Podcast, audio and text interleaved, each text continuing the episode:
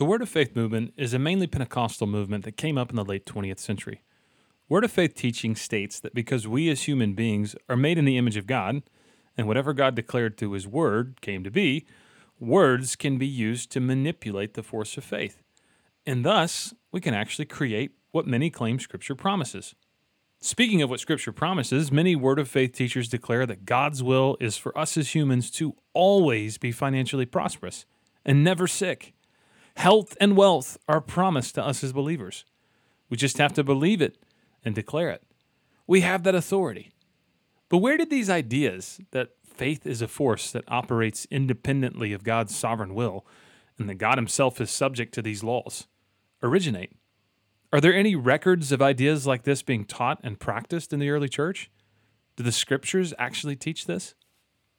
When the origin story of the Word of Faith movement is examined, some very interesting things get uncovered, such as the influence of the New Thought movement and teachers like Phineas Quimby, E.W. Kenyon, and Mary Baker Eddy, or the father of the Word of Faith movement, Kenneth Hagin's blatant plagiarism of New Thought mind science practitioners.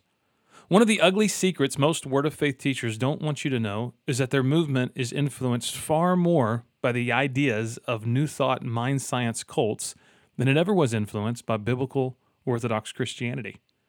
You ready to take a deep dive into the history of the Word of Faith movement? What you find out may shock you.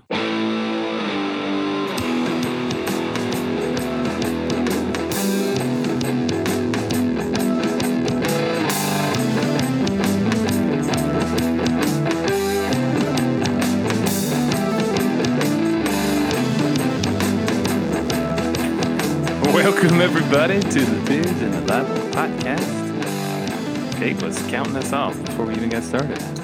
Oh, was that? Him. was- we, were, we were recording. We were rolling. Yeah, that's tape. Can't get tape back, you know? my name's Josh, joined as always by my host, Gabe. And Gabe looks as if he just put his body through the most miserable experience that the human body is not ever designed to go through this past weekend. It's a very factual statement. Yeah, yeah, I would Mm. agree with that. How you doing? Ugh. How, did you did you recover? You ran. So those of you who are not regular listeners, Gabe ran his first full marathon on Sunday. Yeah, And cue Yeah. applause. Hold for applause. Okay. Yeah. It was. I'll put it in post. I was trashed after it. Yeah, it was. It was. Uh, You were trashed. You got trashed. No, You're a but there was you there should was a get lot of free beer along the side the side of the race there that people were handing out. Which surprised me. There probably were many people trashed by the end of the marathon. I'm sure there were. Yeah. But uh, no, it was a really neat experience. And by neat, I mean terrible. No, but it was. So- it was. Yeah. Talk to me about this. You we talked a while ago after you finished your first half marathon, mm-hmm. and I think I made the statement that running a full marathon is not twice as hard as running a half marathon. It's ten times harder. Do you agree with that statement now? No, I don't agree with that. I don't think it's ten times. I think it's. I think it's twice Hmm, as hard. okay. I mean, it's. So because I because I trained up to twenty miles, I had already gone through a lot of the emotions you go through at 18, 19 miles and those walls that you hit. Mm-hmm. I already experienced that, and I over overcame that. So for me, when race day came, it was all this new scenery and all these people cheering you on and all this adrenaline. So it wasn't 10 times as hard. It was like, uh, it was just different. It was really hot. By the time we ended the race, I think it was 85 degrees and the humidity Oh was, my goodness! was almost equal to that. Um, yeah. I met a lady. I was getting some scrambled eggs at the end of this little breakfast station. Met a lady and, and, uh, she's like, are you refueling? And I was like, yeah. And she goes, uh, yeah, it was, it was a warm one. I was like, it sure was. She goes, this was my 151st marathon. And yeah, she was in her like 60s, maybe late 60s. She goes, This is my 151st marathon. And she's like, By far, it was the most grueling temperature wise. I was like, like, Thank you. That makes me feel a lot better.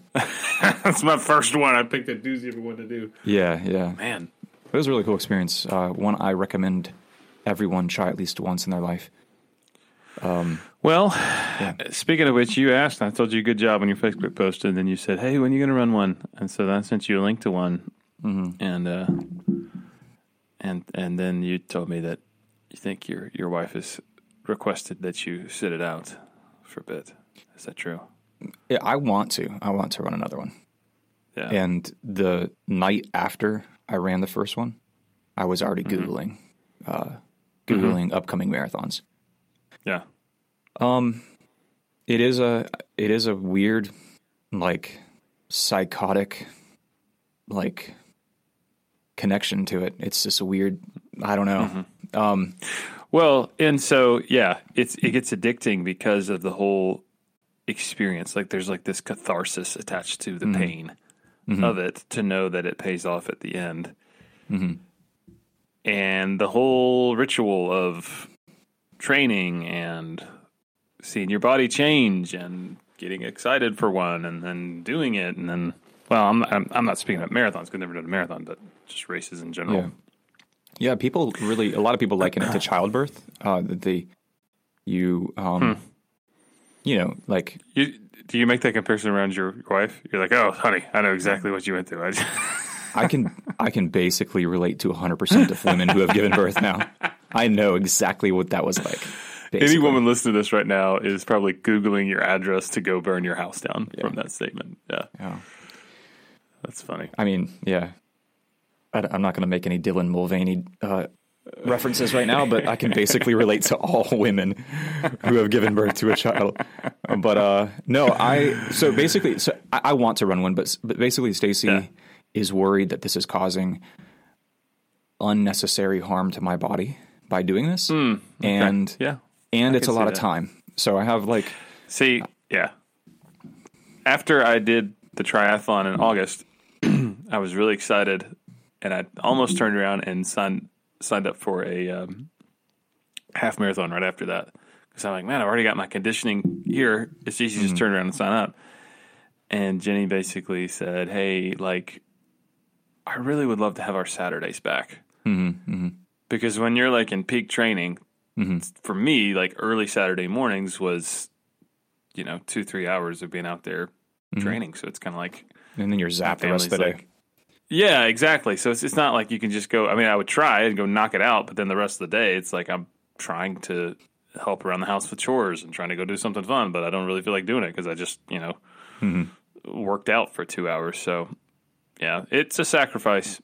It's a sacrifice, but, uh, I don't know. I, it's so funny to me that the people over the age of like 50 that have run 130 marathons, like you were talking about that lady, and a lot of them didn't get into it till they were in their 60s and 70s, which is really crazy to think about Yeah, yeah, it is. because I guess you get nothing but time.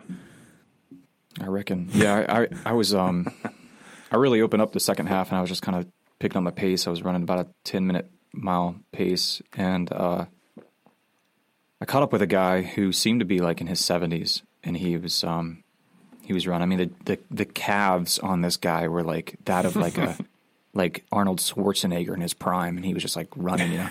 and I caught up with him. He had like this, he had gray hair and long hair and a ponytail, and I started to kind he of just yeah, I was like running next to him and I was like, hey, I was like, is this your first marathon? And he was like laughing. He was like, no, this is like my 49th. And I was like, dear Lord.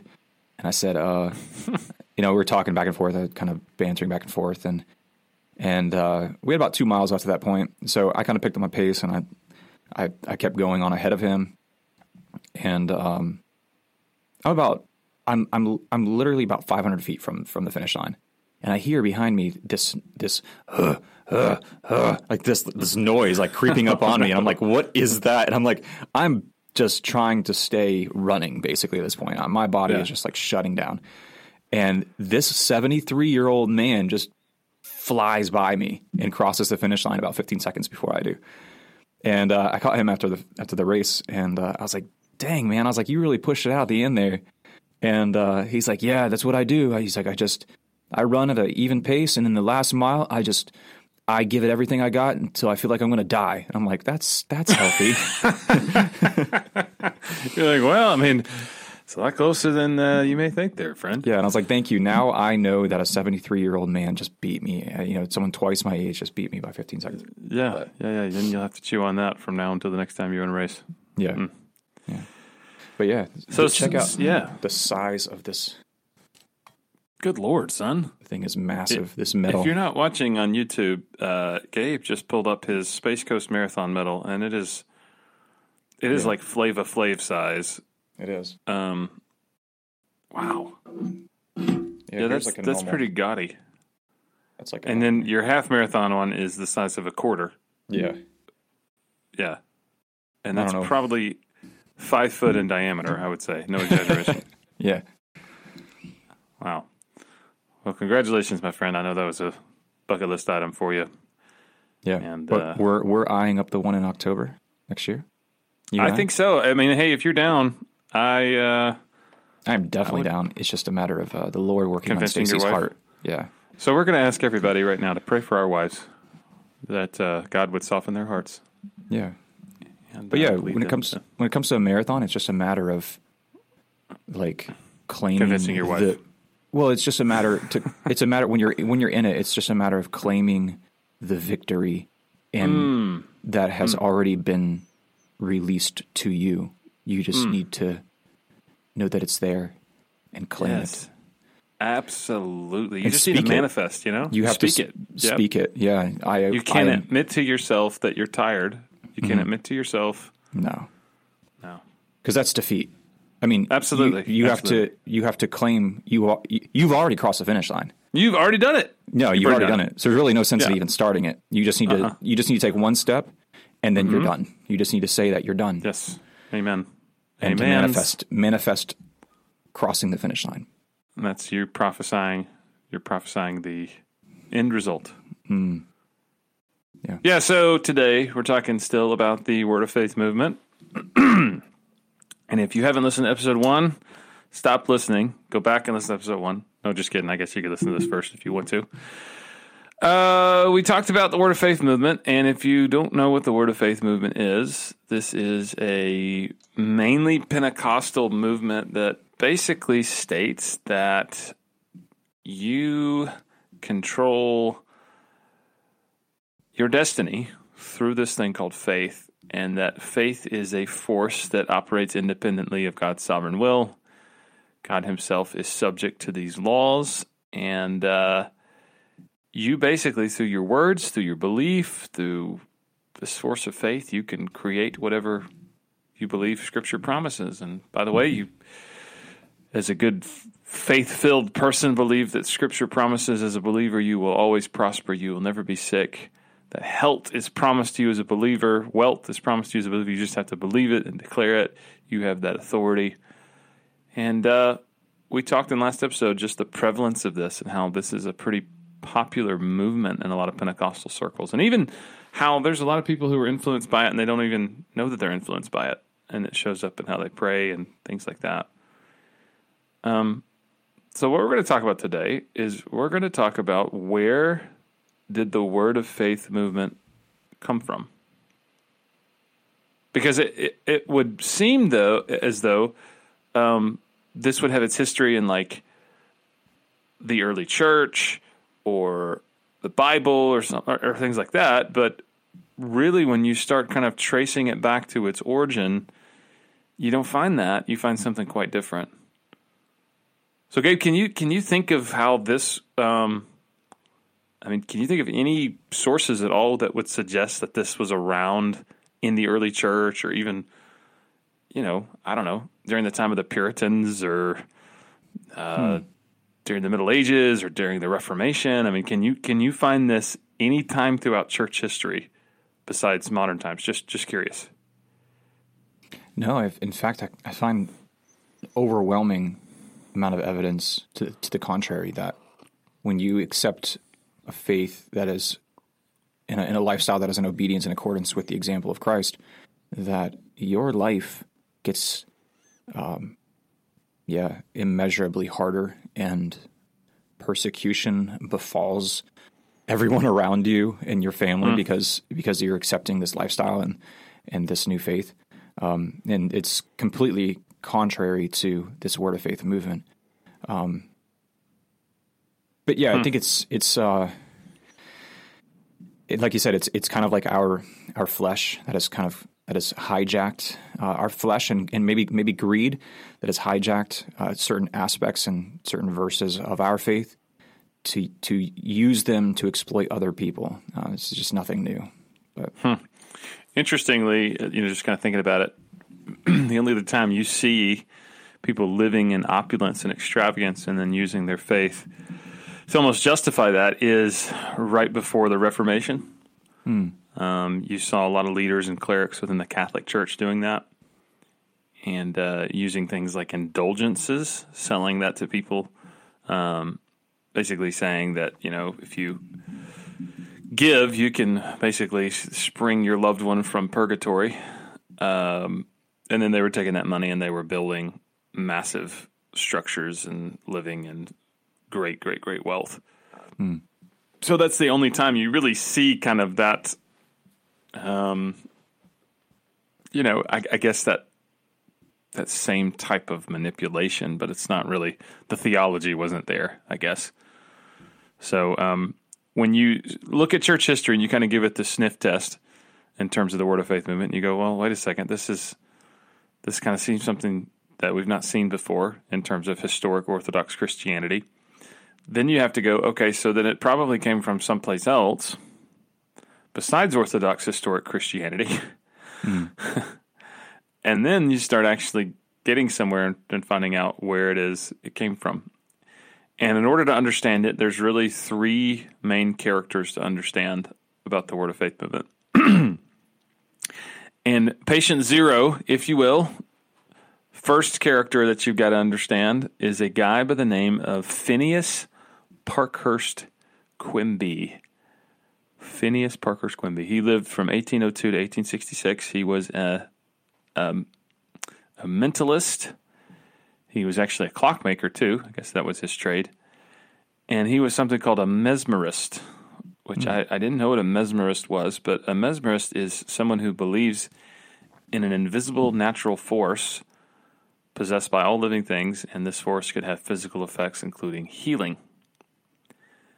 And Phineas Quimby is is very uh, influential in American society as a whole uh, as he is considered one of the founders of the New Thought spiritual movement.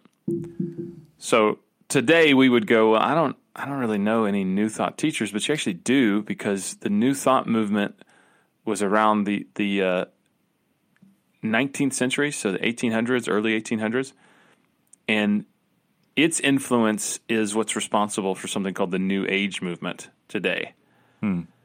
And so anytime you turn on Oprah and you see any of those teachers that she has on, uh, those most of them would be considered New Age teachers, and New Age uh, teachers were heavily influenced by the New Thought movement, which was in the 1800s. And they called it the New Thought because it was thought to have succeeded ancient thought, and it was really just like a conglomeration of wisdom and philosophy from Greek, Roman, Egyptian, Chinese, Buddhist, Hindu, Taoist sources. And um, this whole movement wasn't really like a denomination, it wasn't anything formal. It was basically this loosely allied group of religious denominations, writers, philosophers, people like Phineas Quimby, who kind of share this set of beliefs concerning metaphysics, positive thinking, the law of attraction. We talked about that last episode, like the, the book The Secret. That'd be the law of attraction. Uh, healing, life force, creative visualization. So you basically visualizing where you want to go and who you want to be in your mind and you're getting there. And then personal power and having power. And so people that were uh, in the New Thought movement kind of were dabbling with all this stuff. People now within this movement, which would consider themselves uh, to be New Age, kind of believe four main things. The first is God or an infinite intelligence is supreme, universal, and everlasting. Number two, divinity dwells within each person. All people are spiritual beings. So basically, we all kind of have a little bit of God dwelling in us. So that would be considered panentheism. Mm-hmm. So God mm-hmm. in us, right? Mm-hmm.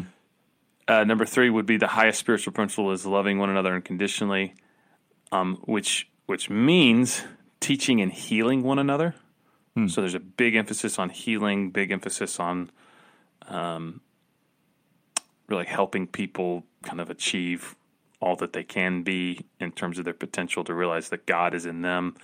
You remember we talked about Richard Rohr in the uh, Enneagram episode? Yeah, yeah. How he's really big about the cosmic Christ. Like that Jesus kind of just realized that he had Christ, that he was Christ, and you and I can realize we have Christ in us, right? Yeah. Hey, Um, one time I was talking to this this uh, lady down.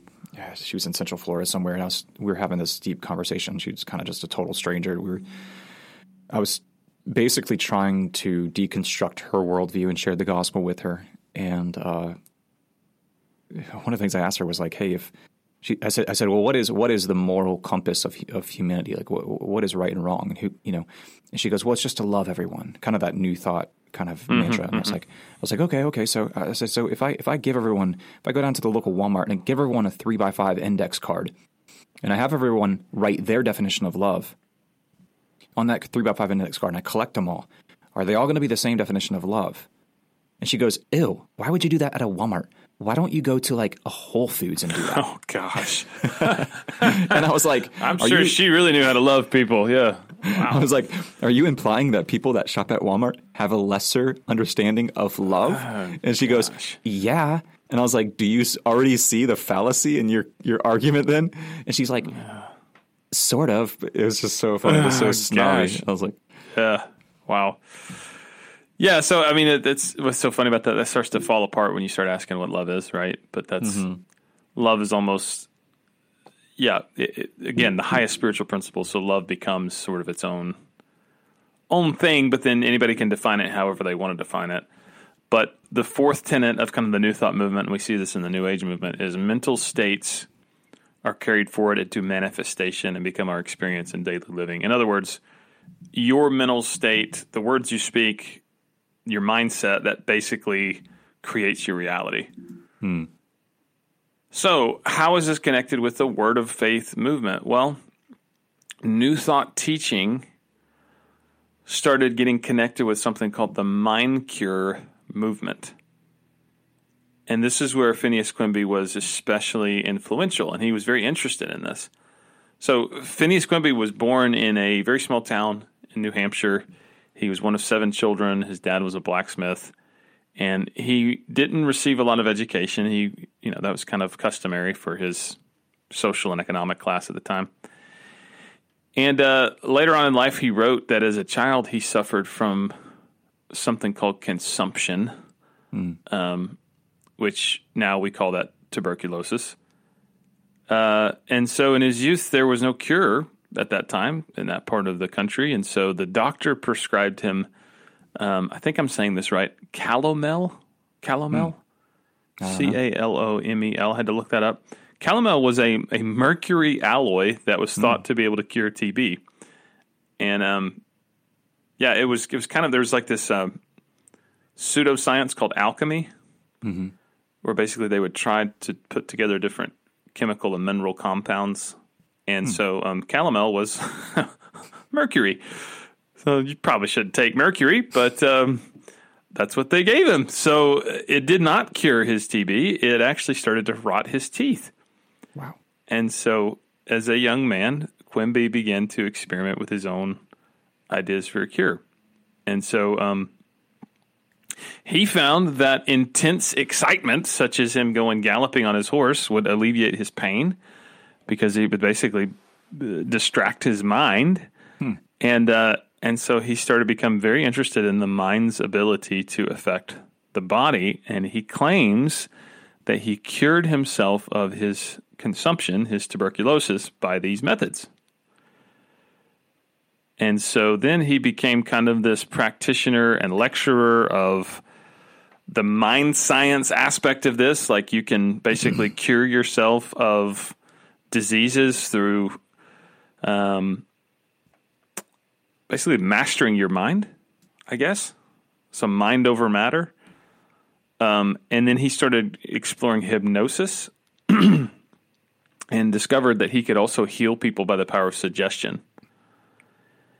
And he started holding to the belief that all illness is basically a matter of the mind. And where it comes from is the patient's mistaken beliefs.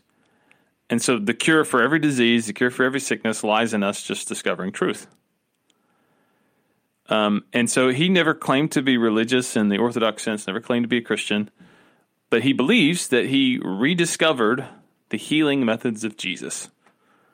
That essentially Jesus was a mind scientist, that Jesus healed people by basically telling them you're you're healed. And so because he told them that they were healed, they believed they were healed and therefore they were healed. Does that make hmm. sense? Yeah, man, he just needed some essential oils. We're gonna get this- hate mail. Thanks a lot, Gabe. Could just made this a reality, you know. Well, Just smother some every homeschool mom, every homeschool go. mom listening to this episode is gonna Yeah. You're, you're over two with them, man. You talk about childbirth in the first part. Now you're talking about essential oils. You can get your house burned down and your tires slashed. I know. Uh, so there was a, a a woman by the name of Mary Baker Eddy, and Mary Baker Eddy had lived a uh, a very difficult life. She she suffered from a lot of different ailments, and so she found out about Phineas Quimby and his um, mind science, his hypnosis, his kind of mind over matter, and she sought him out for treatment and became one of his disciples. Basically, sitting under him, learning him, learning all his stuff. You know, learning how he did things, stuff like that. And uh, if the name Mary Baker Eddy sounds familiar to you, she went on to start a group called Christian Science. And Christian Science kind of became its own thing and was launched as a very popular religious movement in the late 1800s in New England. And you actually still see Christian Science. They're not called churches now, they're called reading rooms. Have you seen a Christian Science reading room? Yeah, there was one back in Lakeland when I lived there. Mm-hmm. Yeah, right, right across from the library. Yep. Um, there's one in Murfreesboro, the town over from me. And uh, yeah, so Christian science is is anything but that. It's not Christian and it's not scientific. Um, what Christian scientists believe, which they're not scientists and they're not not Christians, uh, they basically teach that disease is a mental error rather than a physical disorder. And that if you're sick, you shouldn't be treated by medicine. You should be treated by a form of prayer that seeks to correct your beliefs responsible for the illusion of ill health. So the reading rooms are, are essentially just libraries. There's there's somebody there to facilitate if you have questions. There's not really clergy. And you go to a reading room and there's Mary Baker Eddy's book. I'm trying to remember the name of it. It's a very popular book. It's kind of the seminal text of the Christian Science Church. And uh, there's the Bible. And so you read passages about Jesus healing blind Bartimaeus, and you read passages about uh, Jesus touching the, the man at the pool of Bethesda. And then you turn over and you read Mary Baker Eddy. And basically, your prayer is not really a prayer, it's you visualizing and claiming over yourself that you are not sick and that you are healed. And it's not that if you do that enough, you can basically heal yourself.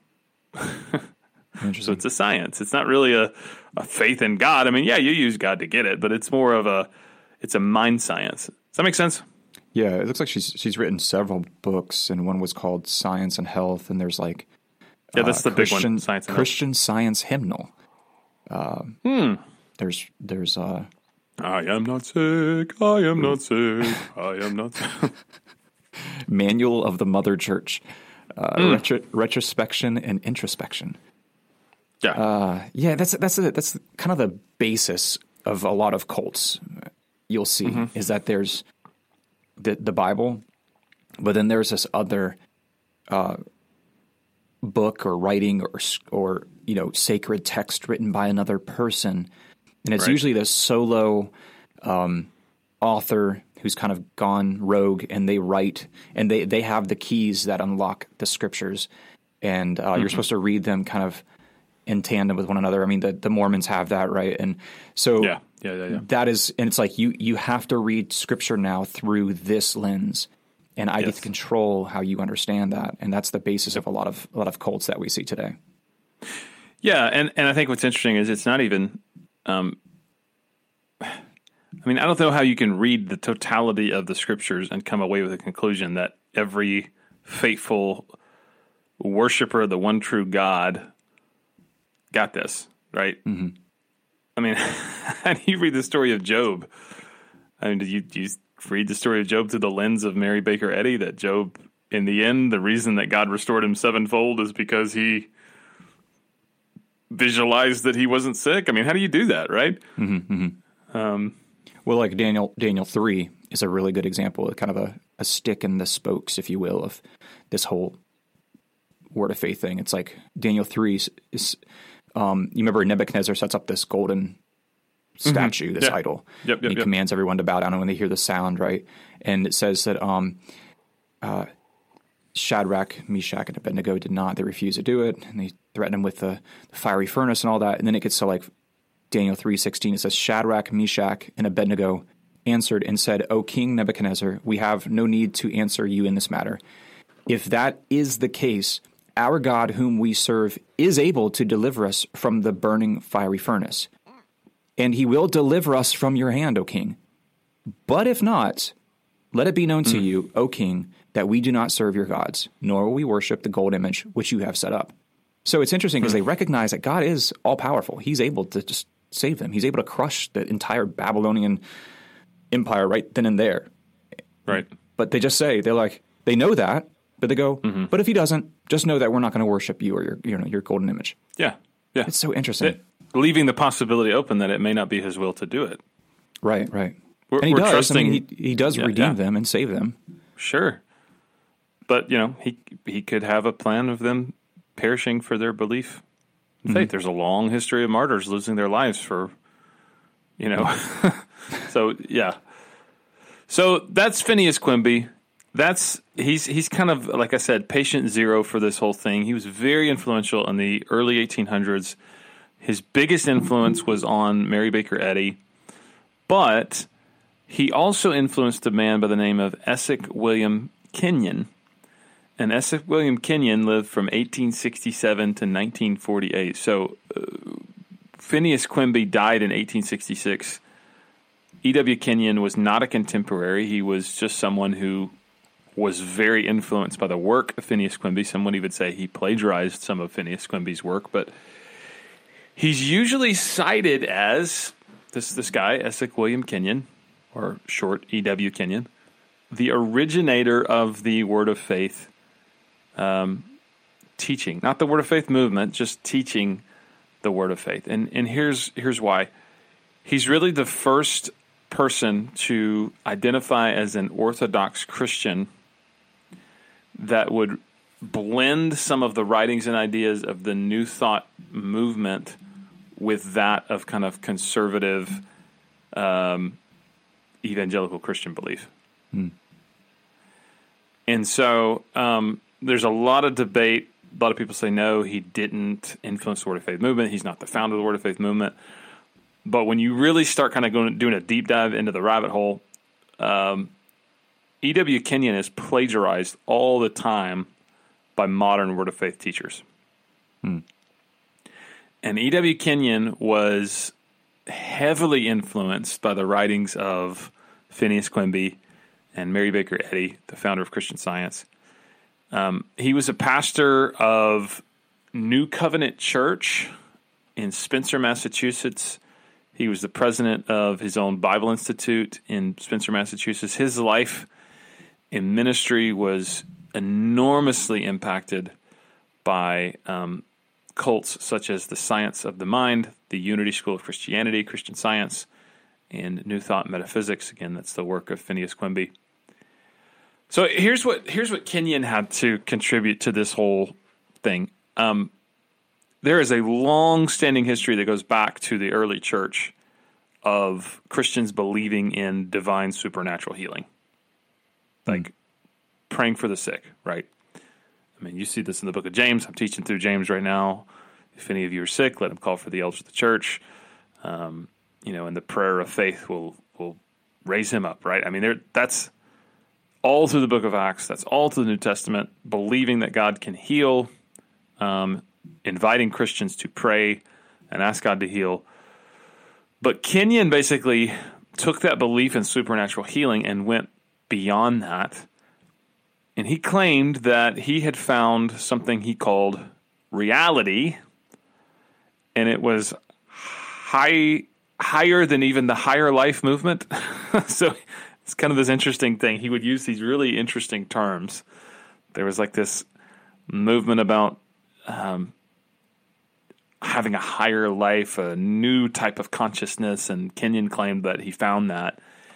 And here's what his teaching was believers can create health and financial prosperity for themselves by believing in, that's having faith, that's the phrase he used, and verbally affirming, that's confessing, the present reality or possession of the objects of desire. Hmm. Now, does that sound familiar? Yeah, it, it, it kind of sounds like Satan. like, it's just yes, you sound like church lady. Ooh, don't want it be? Oh, Satan. Yeah. um.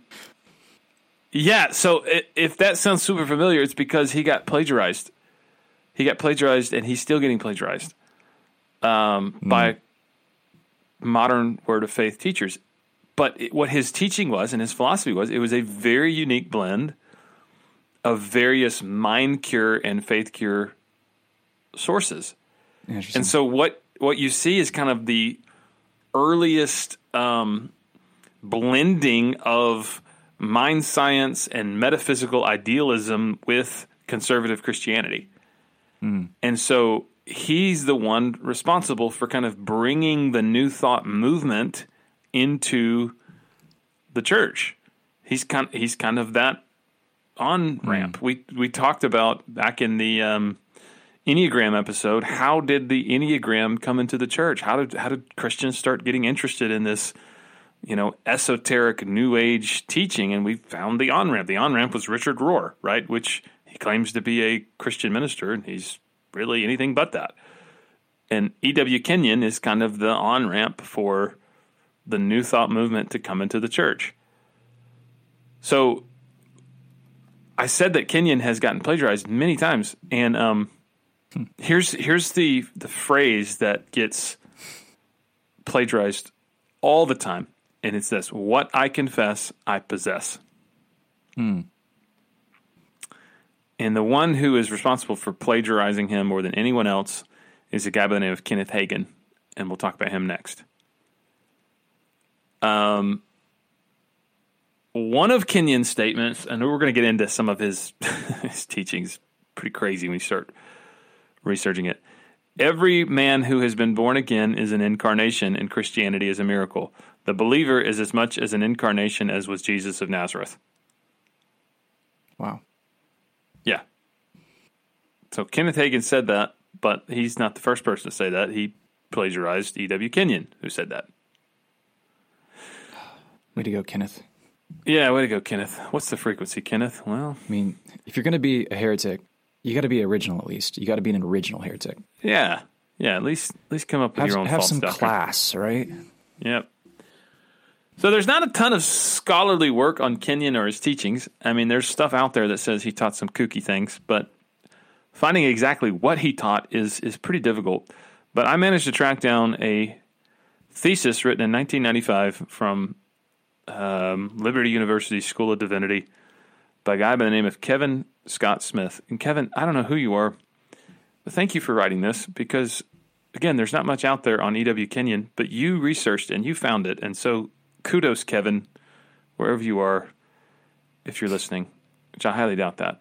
But um, this is a good a good piece of research by this person. Again, there's not much out there. So, Kevin, I'd love to see you make this into a book, friend friend of friends, if you're listening. But the name of um, Kevin Scott Smith's thesis that is is in the religious libraries of Liberty University School of Divinity It's called "Mind, Might, and Mastery: Human Potential and Metaphysical Religion" in E.W. Kenyon. And if you're a nerd like me and you want to just geek out and do a deep dive into what E.W. Kenyon actually taught, this is the place to find what he taught. I want to read just a couple quotes Gabe, if you would if you would indulge me for a moment. Mm-hmm. Mm-hmm. in some of this very strange teaching. Here's what E.W. Kenyon said about the origin of humanity. And again, this is from this thesis. According to Kenyon, Adam's creation in God's image entails that humanity be essentially a spirit being like God. This places humans in God's class. Human beings are spirits who have a soul, intellect and reason. That's what he defined a soul as, and live in a body. As spirits, Adam and Eve were as close as possible to actually being God. They were in the beginning neither mortal nor immortal. Their nature was such that they could have partaken of God's nature. Even without partaking of divinity, Adam and Eve in their original state had complete power over their physical environment. Their dominion extended even over the laws of nature. hmm. Well, wait a second. What does that mean? Because they control the weather? Could they fly? Could they walk on water? Could they turn invisible? Interesting. So this guy is saying that's what Kenneth Hagin is teaching. Well, that's what E.W. Kenyon taught, uh, right? Thus, and again, okay. Word of Faith teachers have plagiarized E.W. Kenyon. And uh, if you were paying attention to our last episode, I mentioned that once upon a time, Benny Hinn claimed that Adam could fly. Hmm.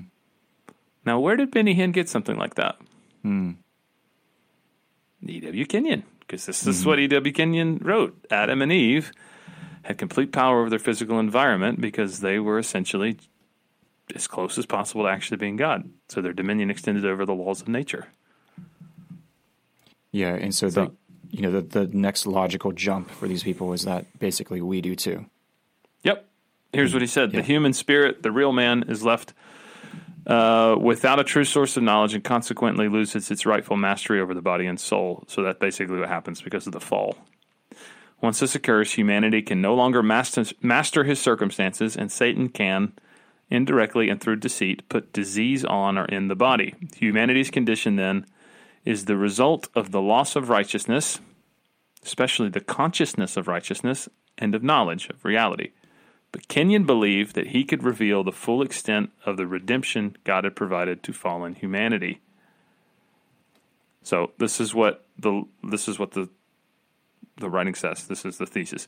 Let us retrace the logical progression of his thought.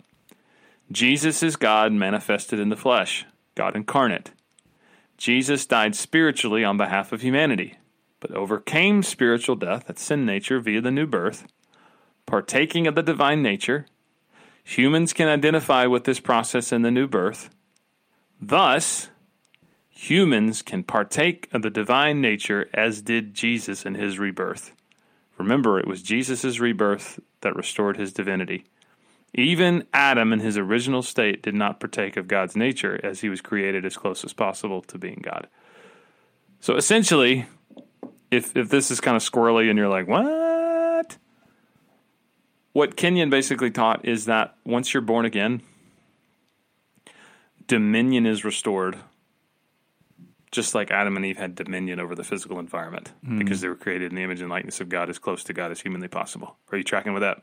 Yeah, yeah. I could I could see the logical like train of how they're getting there. Yeah, but it's like so. So basically, you're when you become born again, you're basically like you're restored to a full Edenic state. Mm-hmm. Mm-hmm. I mean, you can you can fly like Adam to the moon if you if you have enough faith. I mean, true, yeah. true. You're one hundred percent Yep. Our listeners know Benny Hinn did say that Adam walked on the moon. He said he so, walked on the moon? Yeah, he said he flew to the moon. I was looking at the transcripts of what he actually said. It's bizarre. Okay. Well, yeah. What a fertile imagination that guy Benny Hinn has. Very fertile. Um, so yeah, basically, if you have a recreated spirit because you've been born again, you regain mastery over your own soul. That's your intellect you regain mastery over your body and you regain mastery over your circumstances, just like Adam and Eve had, right? Hmm. And so now, because you are a partaker of the divine nature, you have the ability of God at your disposal. You you could walk on water if you were able to actualize that and have enough faith. Hmm. You could fly if you were able to actualize that and have enough faith, because your dominion has been restored. It's a matter of you recognizing that you have the dominion right? So, so you can master the body so that disease must leave on command. Because now your spirit is no longer a partaker of spiritual death, and physical death um, man itself, manifests itself in the body as disease or sickness. Now, because you're a partaker of the divine nature, you, you don't have spiritual death in you. Hmm. And so if if Satan attaches any sickness or disease or ailment to your body, then your human spirit that has been restored to its rightful place can take its rightful dominion and command that sickness to leave the body. So maybe R. Kelly was onto something when he masterfully crafted the lyrics. I used to think that I could not go on, and hmm. life was nothing but an awful song. But now I know the meaning of true love. I'm hmm. leaning on the everlasting arms. If I can see it, I can If do I can it. see it, I can if I it. can just believe it, there's nothing to I it. can I just believe I can it. fly. I Yes. believe I can touch the sky. I think about it every night and day. And because he believes he can fly, you know what, Gabe? Mm-hmm. He can. Hmm. Yeah, so essentially, the problem is we don't have a realization or an actualization of the facts of our redemption, and we do not recognize our spiritual identity in reality.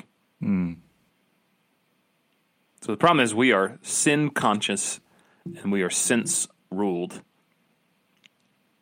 And really what this is, if you really if you really think of it and you really start to like peel back all the religious and Christian language on it, this is quite Hindu. Yeah, yeah, that's what I was thinking. We're getting Yeah. out towards Eastern mysticism. And, hundred percent. And so hmm. Hinduism teaches that the physical world is secondary and the spiritual world is primary.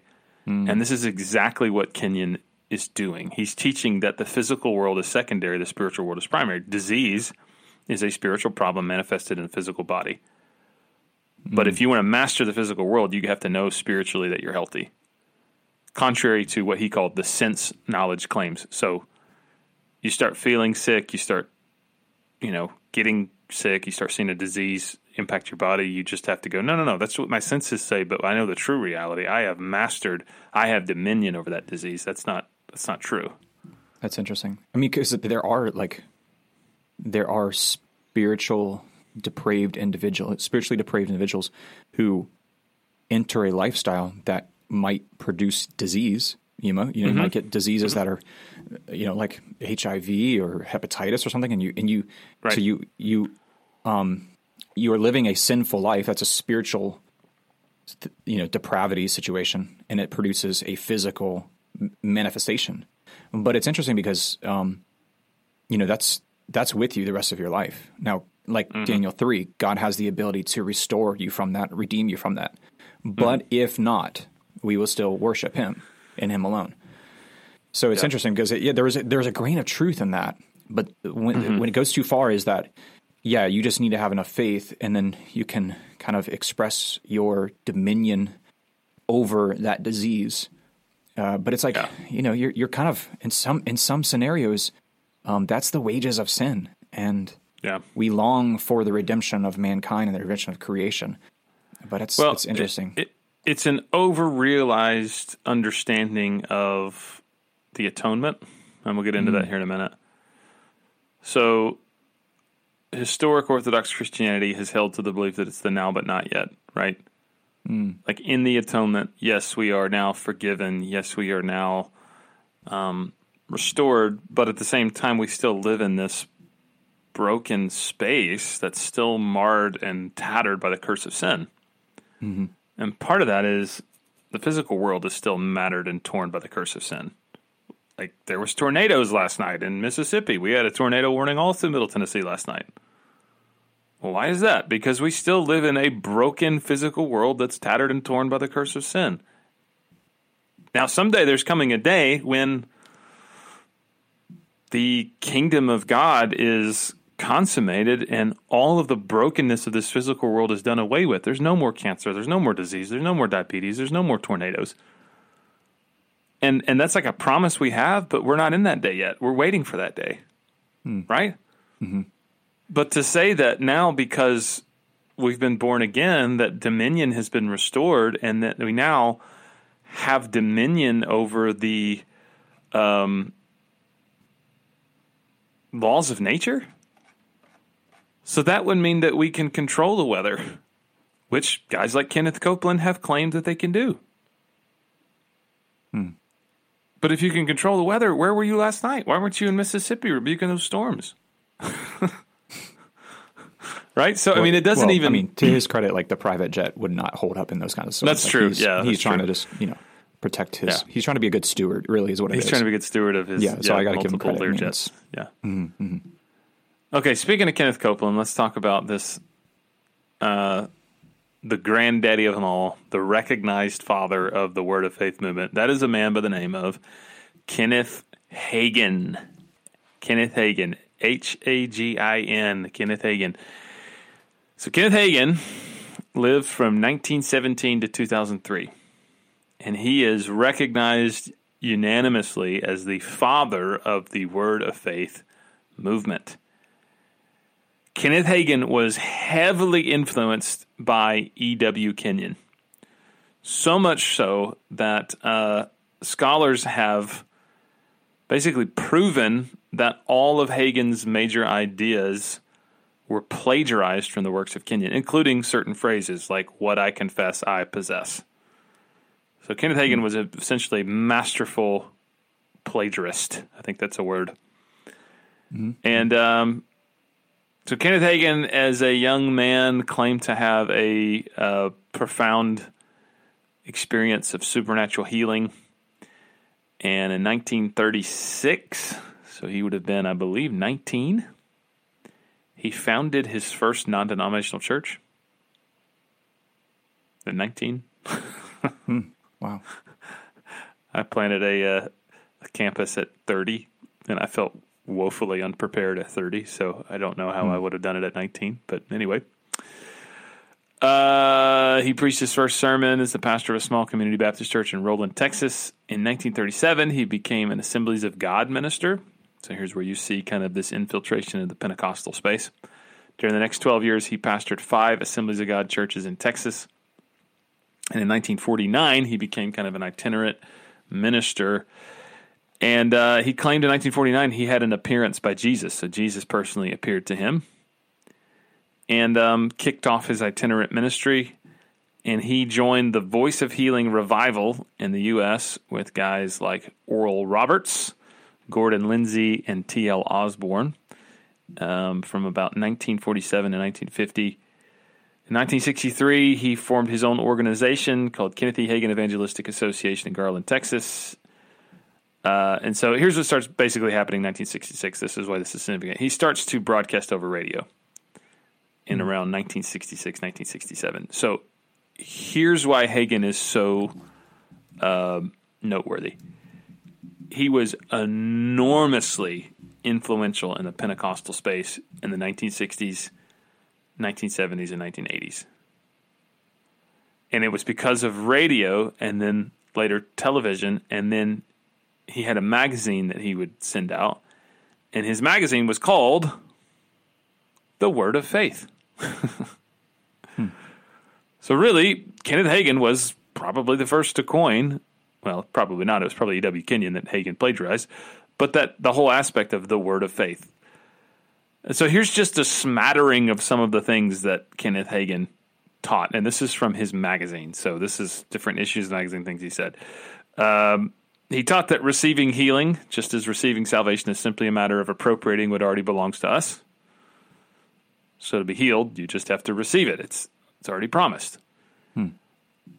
He taught that healing is included in the gospel. He taught that God does not afflict people with sickness and disease, so that's never God's doing. Um, which is an interesting one to think because I'm not. I mean, we could talk about that for a second. Like, uh, I think God allows sickness and disease, right? Yeah.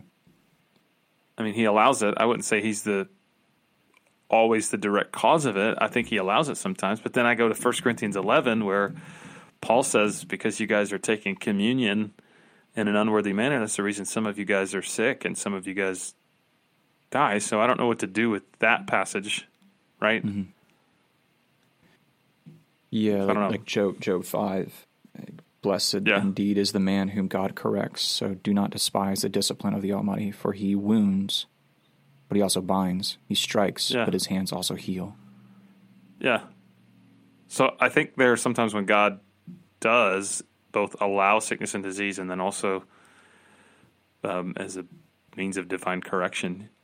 And again, that's First Corinthians eleven. So I don't know. I mean, I, I Yeah. I think that's a pretty presumptuous thing to say that God never afflicts people with sickness and disease. Um, he claimed that he went to heaven and talked with his sister. He claimed Jesus appeared to him, a vi- to, to him in a vision. He claimed he once went to hell in an out of body experience. He would famously just claim, I, I don't believe in sickness. I don't believe in disease. So again, you can see E.W. Kenyon and that influence there. And even Phineas Quimby. You know, you just you just don't believe in it, so it's not there. Um, he claimed it's always God's will to heal the sick, that believers have a legal and redemptive right to divine healing. And then uh, he said, Your confession of faith in God's word will bring healing or whatever it is you need from God into the present tense and make it a reality in your life. So, like, w- when you start to read the doctrine and teachings of Kenneth Hagin, which again, he was enormously popular because he was in he was on the radio, he had his own magazine, he was traveling around with the Oral Roberts. Um, it becomes really obvious if you know E.W. Kenyon's work that the man flat out plagiarized him.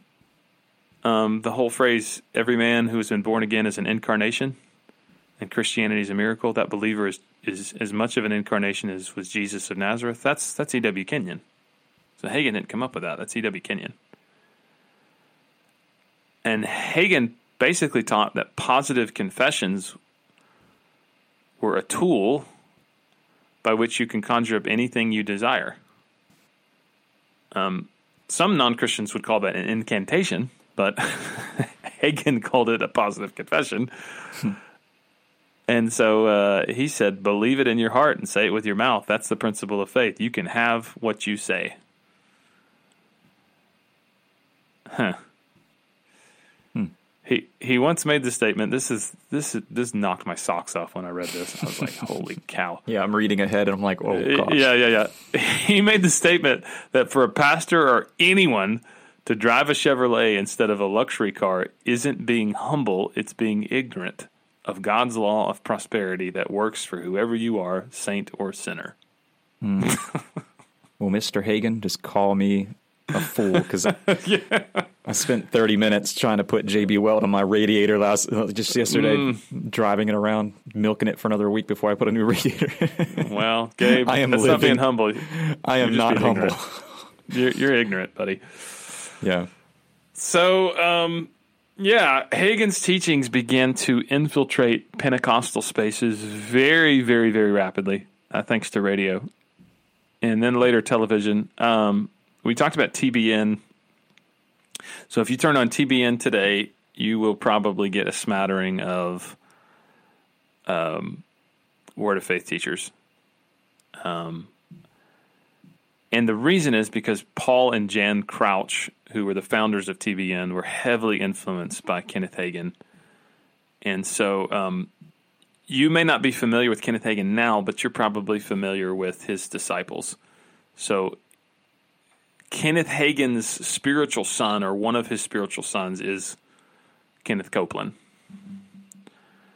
Um, Gabe and I were talking about a really interesting video that I was going to send him of Kenneth Hagin basically having a a fit of holy laughter at a meeting where he's just walking around laughing and he like walks up to all these different people I guess they were one of his disciples and one of the ones he walks up to and this was like in the 80s or 90s is he walks up to Kenneth Copeland and he like lays his hands on him and basically passes his mantle on to Kenneth Copeland hmm. and then breaks out into a holy holy laughter fit. It's it's so cringy to watch. It's just theater. That's all it is. It's just theater. Um, but yeah, so his his spiritual disciples are Kenneth Copeland, Benny Hinn, uh, Fred Price, Uh, Kenneth Hagin has a Bible training college now run by his son, and his son is still on the radio. His son's name is Kenneth W. Hagin, so not Kenneth Hagin, but Kenneth W. Hagin, like George W. Bush. So yeah, so those are the roots of the Word of Faith movement: Phineas Quimby, E.W. Kenyon, Kenneth Hagin, and now what we got today. Hmm. So if you actually Which- study the roots, go ahead. adds adds a lot more context when Kenneth Copeland was doing the all too cringy COVID nineteen be gone and blowing. Remember when he was like blowing Yeah, oh, yeah, yeah. COVID nineteen away? I mean, Yeah. so that's it was him. Like it was interesting because it's a manifestation of his his belief system in the Word of Faith movement. Uh, you saw that just plain as day. It's really interesting, and we laugh about it and stuff, but it's like Mm-hmm. that's that's it. Like that's what he firmly believes. That's what he's been teaching for, you know, 50 years. Yeah. Now we can look at that now and just go, that's silly. Because it is. Like the COVID 19 pandemic basically exposed these folks for what they are. They're charlatans. You can't blow COVID 19 away. You say that you have authority over the natural world. Okay. Well, blow COVID 19 away. Well, I did. It's gone in Jesus' name. Mm-hmm. No, it's not. No, it's not. There's still people in hospitals and on ventilators. This is back, mm-hmm. you know, two years ago when he claimed to do that. Mm-hmm. So there's a couple things that become painfully obvious if you actually study the Word of Faith movement. The first is this is not biblical Orthodox Christianity. It's not. Never has been, never will be. It is new thought, mind science, mumbo jumbo that got interspersed and interwoven with it. There's no history of this stuff in the early church. There's no history of this in the Reformation. There's no history of this in the Puritans. This this is a recent phenomena that is a syncretism of new thought and mind science cult movements. Hmm.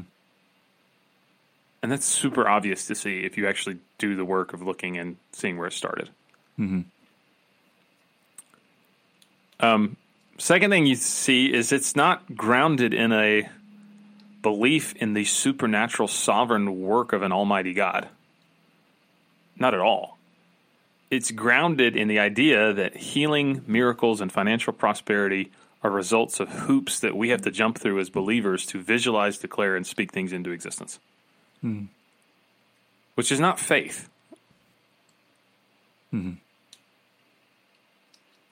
And so, like, if somebody says, you know, oh, I just I have a lot of faith. Well, that's that's not really faith. Faith is like you said, Gabe, Shadrach, Meshach, and Abednego, going, hey, we're trusting God, and even if He doesn't work the way we would like for Him to work, we're still going to trust Him and do what He says. Yeah.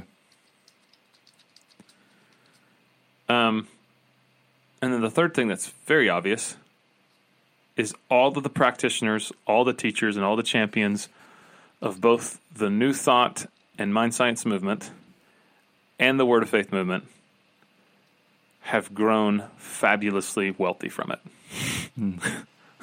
while while those who ascribe to it usually foot the bill. Yeah. Yeah.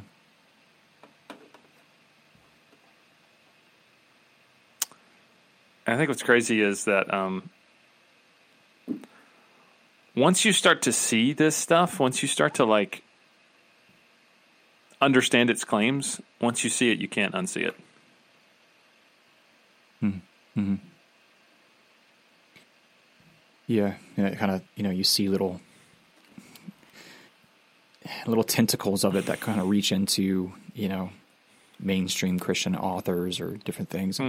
Yeah, it's like uh, Yeah. nip it in the bud. It's Yeah. so um, I'm going to take 10 minutes as we close to, to just talk about maybe some rebuttals biblically. So, Word of Faith movement says that faith is a force. This is from Kenneth Copeland's book, The Force of Faith. Faith is a power force, it's a tangible force, it's a conductive force, and words activate the force. The force of faith is released by words. Faith filled words put the law of faith of the Spirit of life into operation. So, Gabe, what does the Bible say? Is faith a force? No, it is not. Faith is trusting in the promises of God. Um, faith is synonymous with being sure. Like Hebrews 11.1 says, Now faith is being sure of what we hope for and certain of what we do not see. So we exercise faith when we trust in the promises of God. Yeah. So really believing that faith is a force is almost the opposite of what biblical faith is because biblical faith is just going, God, I trust you to do what you want to do, not me being confident in the outcome that I want. that's that, Uh, that's of- that Eastern mysticism, you know, kind of yeah. creeping in there. Yeah, it is. Very much so. Uh, Word of Faith movement says God is not sovereign. God needs permission to act. This is from uh, Charles Capps. He wrote the book Authority in Three Worlds. He said Satan had gained ascendancy in the earth by gaining Adam's authority, and God was left on the outside. God couldn't come here in his divine power and wipe them out. He had hmm. to move in an area where it would be ruled legal by the Supreme Court of the universe. Ugh, just feel Wow. icky reading that out loud. Yeah, wow. yeah. So what does the Bible say? That God does the Bible say God has to have permission to act? According to Romans 9, 15 to 16, I will have mercy on whom I have mercy, and I will have compassion on whom I have compassion. It does not therefore depend on man's desire or effort, but on God's mercy.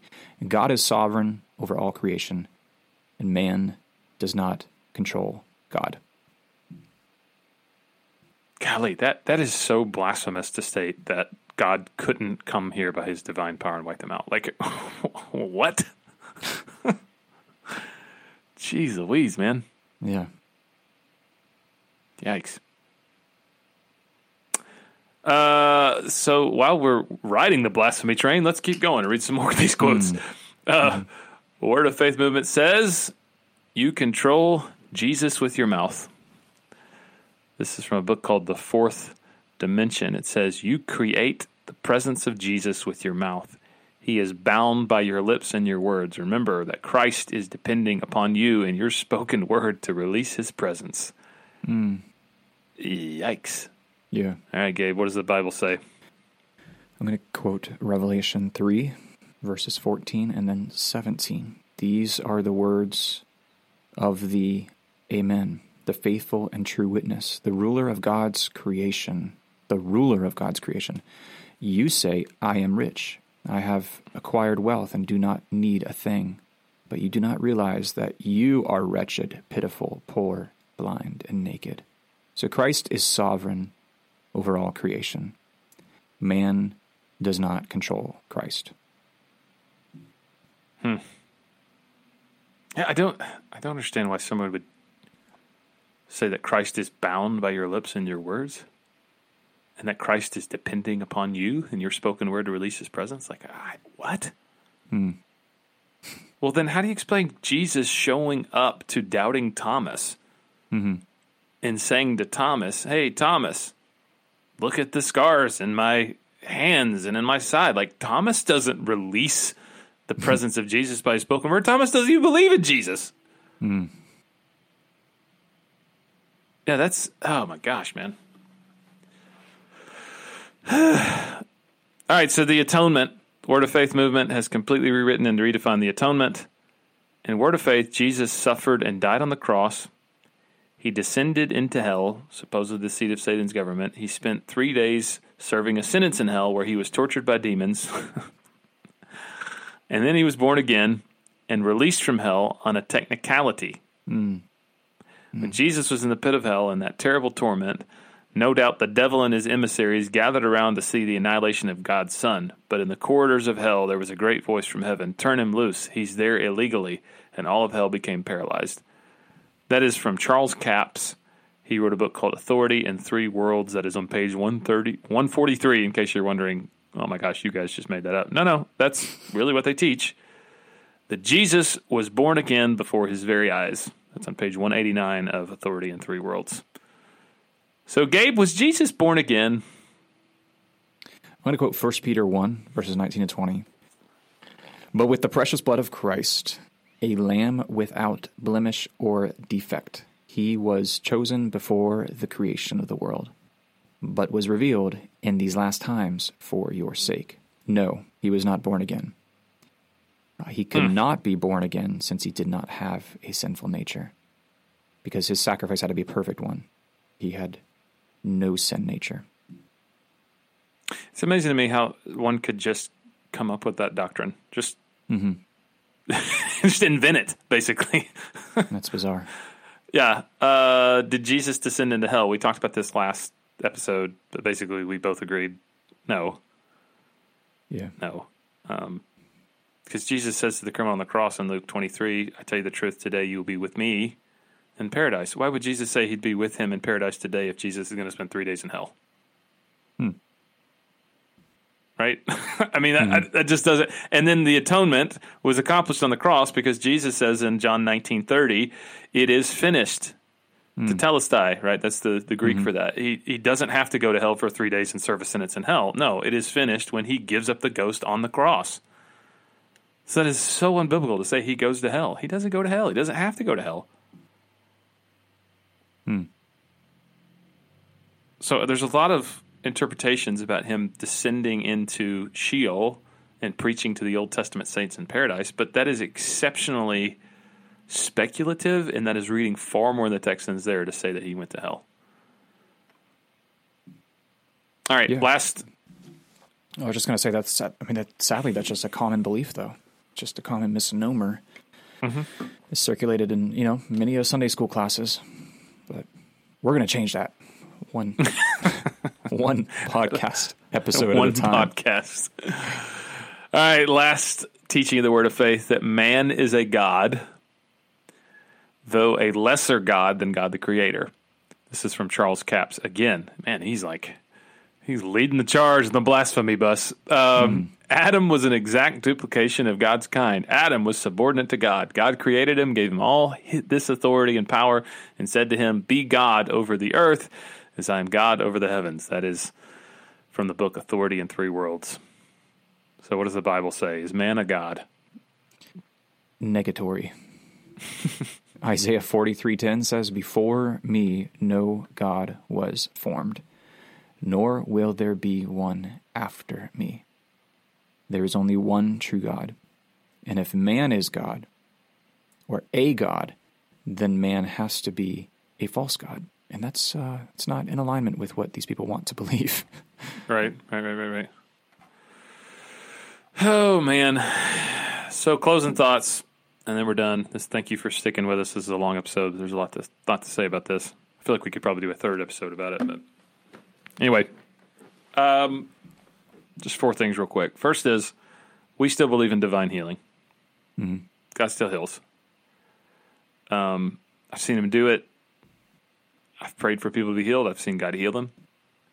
But I've also prayed for people to be healed and they didn't get healed. They actually went to heaven to be with the Lord.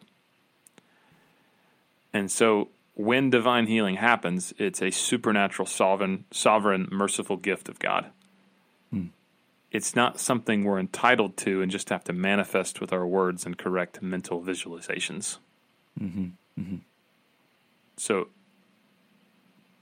when you say to somebody that basically healing is already promised to you, it's just the reason you're not getting it is because you're not you're not manifesting it, you're not speaking, you're not confessing it, you're not that puts a burden on people and you put guilt on people.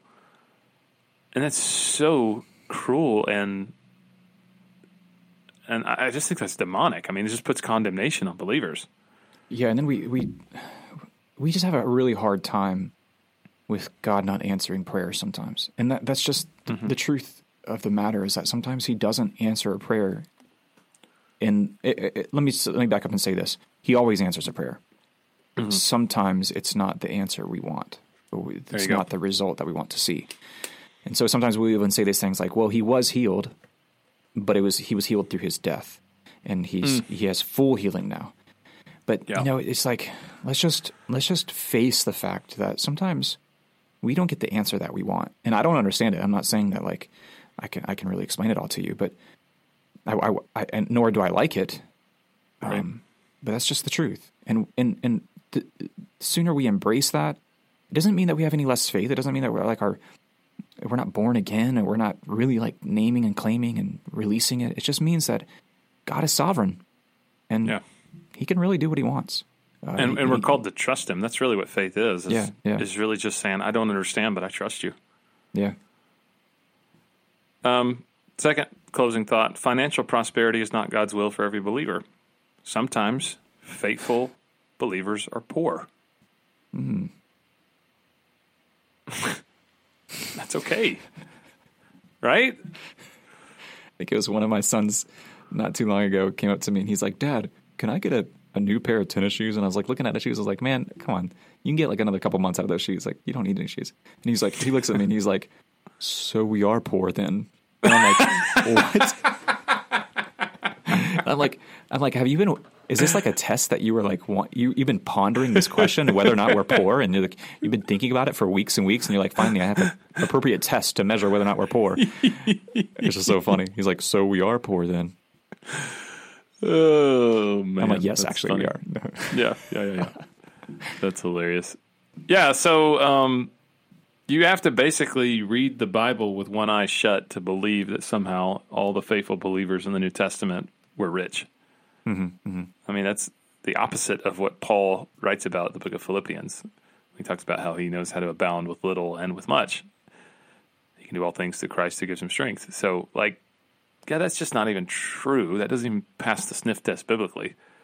And you also have to put all these believers that are in developing countries who are living in financial squalor and even persecution into the category of being ignorant of their true what is it that Hagin said? They're ignorant of their, their true legal right or something. I'm hmm. trying to remember yeah. what the quote is that if you drive a Yeah. Chevrolet instead of a luxury car, you're you're not poor, you're ignorant or whatever it is.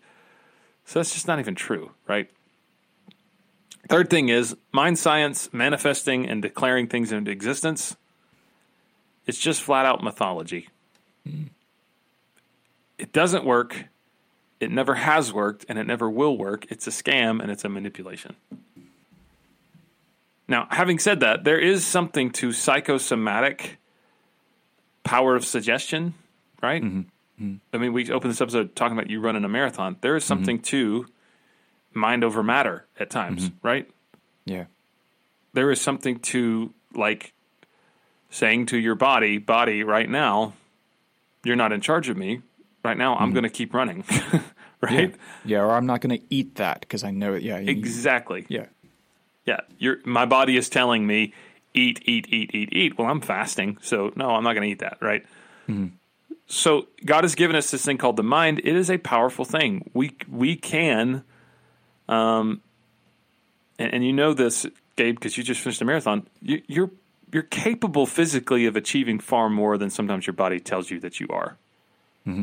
There's these glass ceilings that we have, and so like yes, there's something to be said for breaking through those glass ceilings and accomplishing more and achieving more. And sometimes our mind traps us in these places that that those are just mental blocks, right? So we're not denying that. There is great power in us being able to um, push through those glass ceilings and those mental blocks. Yes, and amen to all that stuff. But but the whole like you can heal yourself that Christian Science teaches and that Word of Faith movement teaches. That's just not true. It's not true. Like if you if you if you get COVID, you got COVID. You're sick. Y- You know, my kids all have RSV right now. It's a virus. It comes through, right? Comes through. It's there for a couple days, and then you get better. Uh, it's, it's not going to help them for me to just say, just you don't have it. Say you don't have it. And your cough's party at your go away. house right now. yeah, come on over. so I slept like two hours last night. So oh gosh. yeah. And last thing, and then we'll close. Beware of any teacher, preacher, or message that teaches a decaf or a soft word of faith message. So I think hmm. most people under the age of 40 are probably not listening to guys like Kenneth Copeland or Benny Hinn or Andrew Wommack or guys like that. But I think where I see younger younger people getting into are the, the preachers and sneakers crowd. You know what I mean? Yeah, yeah, yeah. I know exactly what you mean. You know exactly what I mean, right? So the guys with the skinny jeans and the V-necks and the designer shirts. Okay, here, here's what they're teaching, and I'm just going to just throw this out here. It's basically a repackaged soft prosperity gospel message. It may not be about you getting material wealth, but it is essentially soft prosperity gospel. Hmm. Because here's what it does it makes you the hero of the story. It focuses on your life problems. It builds your self esteem and encourages you to be confident and prosperous. Yeah. It warns you of haters, toxic people, and toxic situations. It calls you to love yourself, and it's highly entertaining. Hmm. Okay, that's that's not like traditional prosperity gospel, but it actually is a repackaged form of the prosperity gospel. Hmm. It's all self focused. Yeah. Absolutely. Absolutely. Whereas sound theology makes God and Jesus the hero of the story. It focuses on your sin problems, exposes your depravity and your need for repentance, and encourages you to be humble and for you to be holy. It warns you of hell. It calls you to deny yourself and it convicts you of sin. And so hmm. I, I don't want to say names necessarily, but I want you, if you're listening to this podcast, stay away from the preachers and sneakers crowd. So, So- are you saying I can't wear my white New Balances anymore? No, white New Balance is in. That's good. oh, okay. Yeah, yeah, yeah. Crocs that with means I'm old school. Oh, Yeah. old school.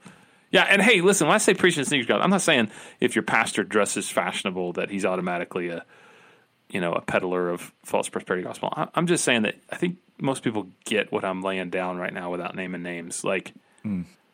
if someone's whole sermon is basically about you having victory and being confident and prosperous, and they're just hyping you up, and there's music in the background, and it may not be Kenneth Copeland style, but it is kind of a soft decaf, self-centered, you know, type thing, man. Like you, you got to be dangerous. It's it's essentially the same message, just repackaged for a new generation. Is that fair? Yeah. Yeah. Okay. So I can keep wearing my New Balance, my white New Balance. well, I mean, you are you are poor. Your son said it, unless you're not getting new sneakers every day. So, anyway, hey guys, thanks for listening. Thanks for hanging with us for a long episode. We promise next time will be shorter. And uh, if you have questions, as always, send them to the email. Reach out to us via the Facebook. Leave us a comment on YouTube. And uh, we'll see you guys next time.